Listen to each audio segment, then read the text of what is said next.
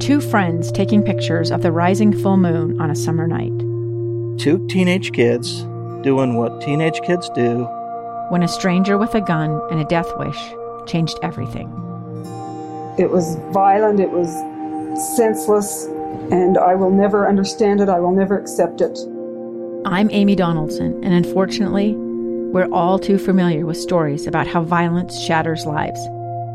But what we rarely see is how they are rebuilt. In a new podcast, The Letter, we relive tragedy, but only so we can hear the rest of the story the struggle to reclaim lives, the realities of grief, and the possibilities of forgiveness. I believe in miracles. Sometimes I thought, there are no miracles. Yeah, there are, and this is a big one. Follow the letter at theletterpodcast.com or wherever you get your podcasts. Inside Sources. Inside Sources. Inside Sources. Where KSL offers Utah deeper insights on the news. Host Boyd Matheson divides rage from reason and elevates the conversation on issues crucial to our community. On KSL News Radio 102.7 FM and 1160 AM. Welcome to Inside Sources. I am your host today, filling in for Boyd Matheson. Taylor Morgan here with my co-host Greg Skordas. Good to be with you. We will be with you for the next two hours here from 1 to 3 p.m. on KSL News Radio. We are going to dig a little deeper, think a little bigger, explore a little wider, and challenge our assumptions a little stronger. And uh, we might just uh, disagree a little better, hopefully today, Greg. I think we are going to disagree on a few things just uh, just from planning this out over the last few few hours, Taylor.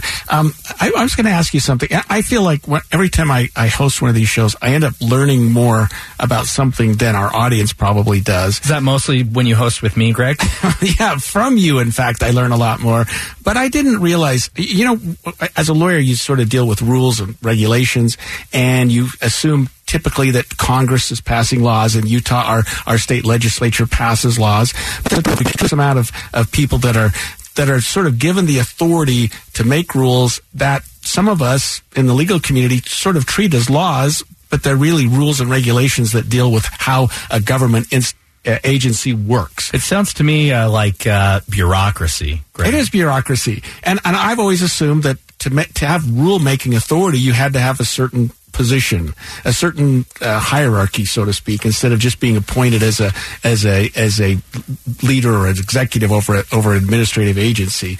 Anyway, there's a new law that's being proposed up on Capitol Hill that would make it so that only government officials appointed by the president and confirmed by the Senate can pass uh, certain rules and regulations for federal agencies. I assumed that that was already in place. I assumed that that was where we were, uh, but it's apparently not. And so we're we're going down the road of trying to figure out if that's uh, how the law should be. And so we're lucky today to be joined by Joe Luppino Esposito, who is the deputy legal policy director at Pacific Legal Foundation. Joe, thank you for joining us this this morning, afternoon now.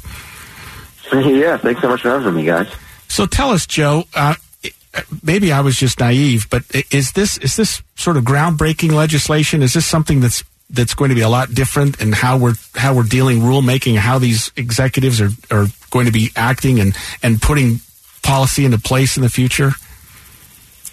Yeah, you know, this legislation does have a lot of potential uh, in that regard. You know, it's it's called the Ensuring Accountability in Agency Rulemaking Act, and really, you, you guys kind of covered it a little bit there. Uh, talking about the, the essential problem, which is that there is this assumption that uh, when rulemaking goes into effect, there's someone who's really a little bit more connected to the process, uh, at least to the electoral process, uh, when it comes to what rules are, are put out there. Uh, but that's just not the case in a lot of departments. Uh, Pacific Legal Foundation took a look a couple years ago, uh, specifically at HHS, and found that 75% of their rules were not done by someone uh, who was appointed by the president and confirmed by the Senate. And then we drilled down a little bit more specifically to FDA and found out that 98% of their rules had that same exact problem. Hmm. Can you tell us who is behind uh, this uh, Ensuring Accountability and Agency Rulemaking Act? Is this a an effort by one party or the other? Is this perhaps a uh, a, partisan move on the behalf of congressional Republicans to uh, hold uh, the Democratic uh, White House administration in check? Who is behind this legislation?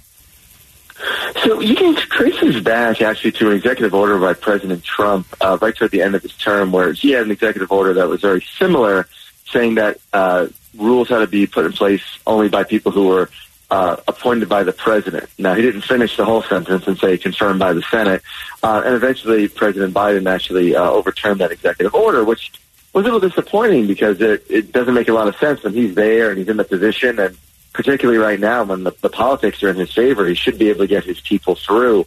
Um, this wouldn't have been a challenge for him, I don't think.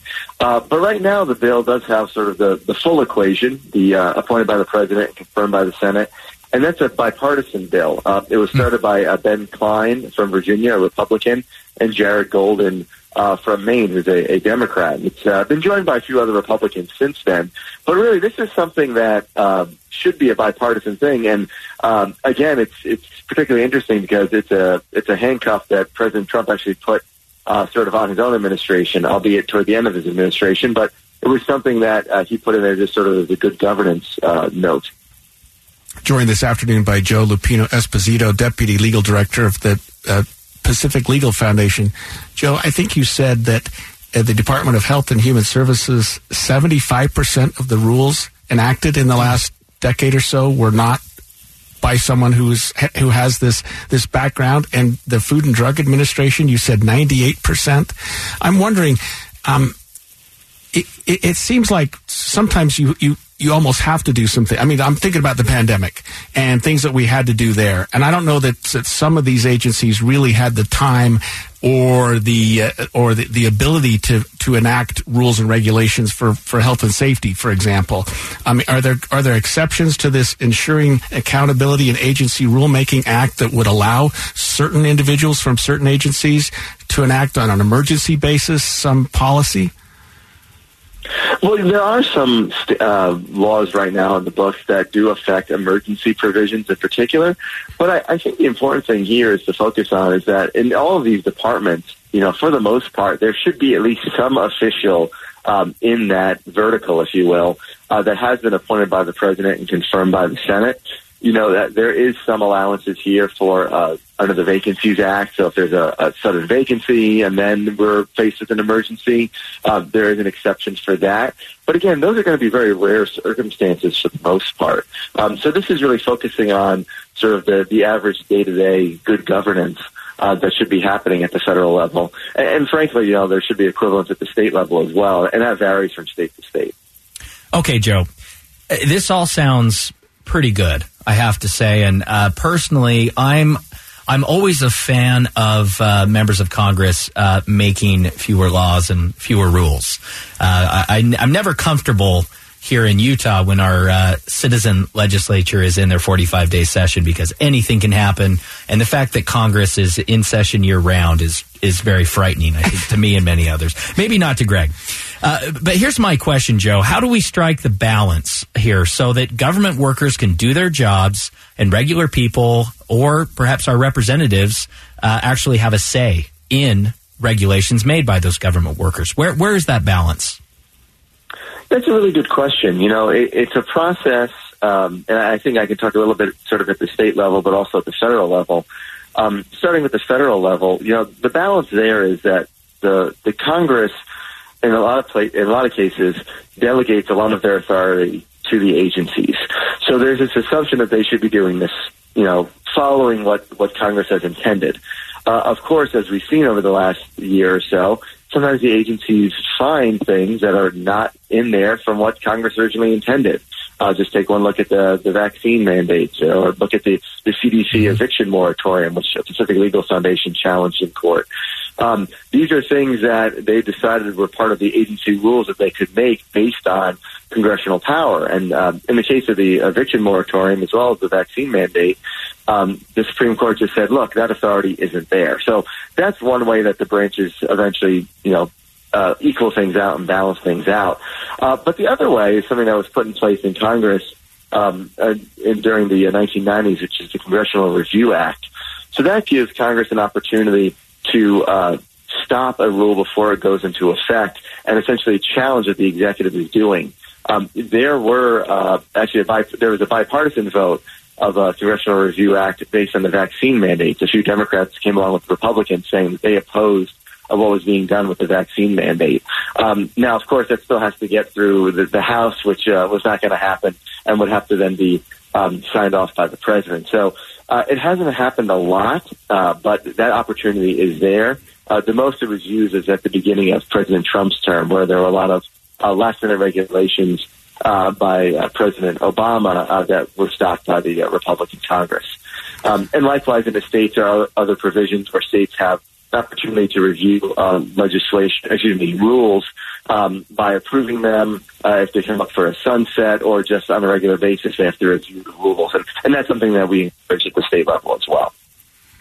Joe, thank you very much for joining us today. You know, Taylor, it seems to me that this kind of legislation makes a lot of sense because um, the rulemakers who don't have a connection to the political process are there and, and, and they're not accountable to the voters. They're not accountable uh, to the to the people and, and they, they can't be voted out, so to speak. But if they're appointed by the president and um, they're part of that agenda, part of that process. Anything that streamlines bureaucracy and improves accountability among the federal bureaucracy is a good thing in my mind. Yeah, I agree. When we come back, we're going to talk about some new uh, ideas that the Democrats are coming up with in terms Uh-oh. of trying to get voters and uh, people to come out to the polls. It's kind of an interesting thing that started in, in Georgia, I think, and is maybe spreading nationwide. We'll have a guest join us after the break.